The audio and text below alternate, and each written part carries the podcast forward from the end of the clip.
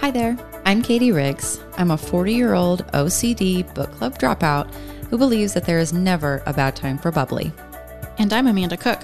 I'm a travel junkie who's always up for an adventure and fueled by tacos and margaritas. Welcome to our podcast, Navigating Balance, a journey through self love, relationships, career, and community.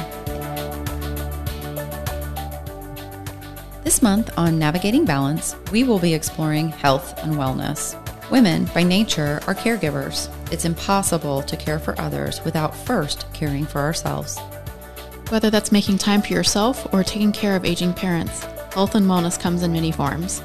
We'll dive into what self care isn't, the sandwich effect of caring for children and aging parents, how to grow your career without compromising your mental and physical health, and how a community through group wellness can provide the support you need.